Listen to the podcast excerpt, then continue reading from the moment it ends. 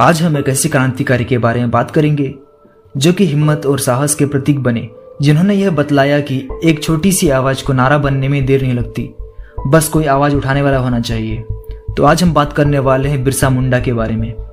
बिरसा मुंडा का जन्म 15 नवंबर 1875 को वर्तमान भारत झारखंड राज्य के रांची जिले में उलिहातु गांव में हुआ था। उनके पिता का नाम सुगना मुंडा एवं माता का नाम कर्मी हाथू मुंडा था। बिरसा मुंडा के 4 भाई बहन थे। भैया का नाम कोमता मुंडा, भाई का नाम पासना, बड़ी बहन का नाम चंपा और छोटी बहन का नाम दस्किर था। उस समय भारत में अंग्रेजी शासन था। आदिवासियों को अपने इलाके में किसी भी प्रकार की दखल मंजूर नहीं थी। यही कारण रहा कि आदिवासी इलाके हमेशा स्वतंत्र रहे हैं। अंग्रेज भी शुरू में वहां नहीं जा पाए, लेकिन तमाम षड्यंत्रों और कोशिशों के बाद वे आखिर घुसपैठ करने में कामयाब हो गए। बिरसा मुंडा का बचपन बाकी बच्चों से अलग नहीं था। उन्हें भी धूल मिट्टी में खेलना उतना ही पसंद था जितना कि बाकी बच्चों को। फिर शिक्षा के लिए उनके पिता ने उनका दाखिला सलगा स्कूल में कराया।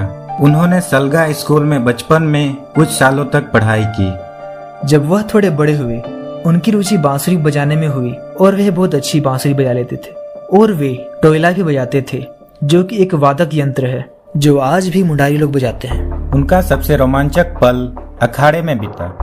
बिरसा मुंडा पढ़ाई में बहुत होशियार थे, इसीलिए लोगों ने उनके पिता से उनका दाखिला जर्मन स्कूल में कराने को कहा, पर ईसाई स्कूल में प्रवेश लेने के लिए ईसाई धर्म अपनाना जरूरी हुआ करता था, इसलिए उनके पूरे परिवार को ईसाई धर्म अपनाना पड़ा और बिरसा का नाम परिवर्तन कर बिरसा डेविड रख दिया गया, जिसे लोग बिरसा दाऊद भी कहते हैं। अंग्रेजों ने 1882 में इंडियन फॉरेस्ट एक्ट पारित कर आदिवासियों को जंगल के अधिकारों से वंचित कर दिया। अंग्रेजों ने जमींदारी व्यवस्था लागू कर आदिवासियों के वो गाँव जहाँ वे खेती करते थे जमींदारों और दलालों ने बांटकर राजस्व की नई व्यवस्था को लागू कर दिया और फिर शुरू हुआ अंग्रेजों, जमींदारों व महाजन द्वारा भोले भाले आदिवासियों का शोषण। इस शोषण के खिलाफ विद्रोह की चिंगारी फूंकी बिरसा ने। अपने लोगों को गुलामी से आज़ादी दिलाने के लिए बिरसा ने उलगुलान यानी कि जल, जंगल, जमीन पर दावेदारी की अलख जगाई।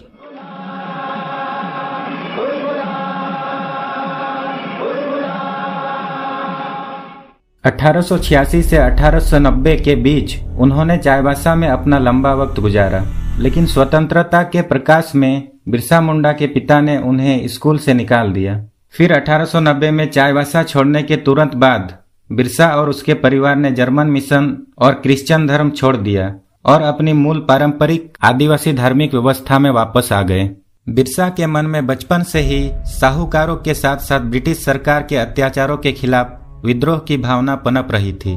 इसके बाद बिरसा ने जबरन धर्म परिवर्तन के खिलाफ लोगों को जागृत किया तथा आदिवासियों की परंपराओं को जीवित रखने के कई प्रयास किए। 1894 में बारिश न होने से छोटा नागपुर में भयंकर अकाल और महामारी फैल गई। बिरसा ने पूरे समर्पण से अपने लोगों की सेवा की। उन्होंने लोगों को अंधविश्वास से बाहर निकाल बीमारियों का इलाज करने के प्रति जागरूक किया। सभी आदिवासियों के लिए वे धरती आबा यानी धरती पिता हो गए। 1895 में बिरसा ने अंग्रेजों की लागू की गई जमींदारी प्रथा और राजस्व के खिलाफ लड़ाई के साथ साथ जंगल जमीन की लड़ाई छेड़ी। यह सिर्फ कोई बगावत नहीं थी, बल्कि यह आदिवासी स्वाभिमान, स्वतंत्रता और संस्कृति को बचाने का संग्राम था। बिरसा ने अबुआ दिसम अबुआ राज यानी हमारा देश हमारा राज का नारा दिया।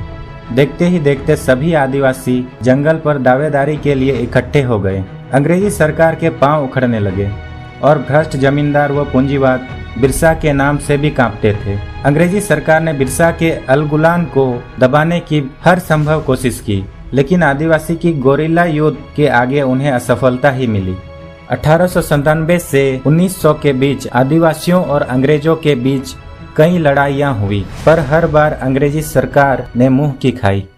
जिस बिरसा को अंग्रेजों की तोप और बंदूक की ताकत नहीं पकड़ पाई, उसके बंदी बनने का कारण अपने ही लोगों का धोखा बनी। जब अंग्रेजी सरकार ने बिरसा को पकड़वाने के लिए 500 रुपए की धनराशि के इनाम की घोषणा की, तो किसी अपने व्यक्ति ने ही बिरसा के ठिकाने का पता अंग्रेजों तक पहुंचाया।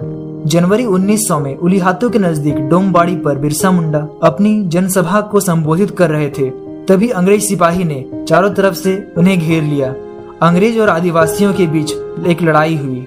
औरतें और बच्चे समेत कई लोग मारे गए। अंत में बिरसा भी 3 जनवरी 1900 को चक्रधरपुर में गिरफ्तार कर लिए गए। 9 जून 1900 में बिरसा ने रांची के कारागार में अपनी आखिरी सांस ली। उनकी मौत हैजा बीमारी के कारण हुई। बिरसा मुंडा एक ऐसे युवा स्वतंत्र सेनानी थे जिन्होंने इतनी कम उम्र केवल 25 साल में देश के लिए ब्रिटिश सेना से लड़ाई लड़ी और इतनी कम उम्र में ही दुनिया से अलविदा हो गए।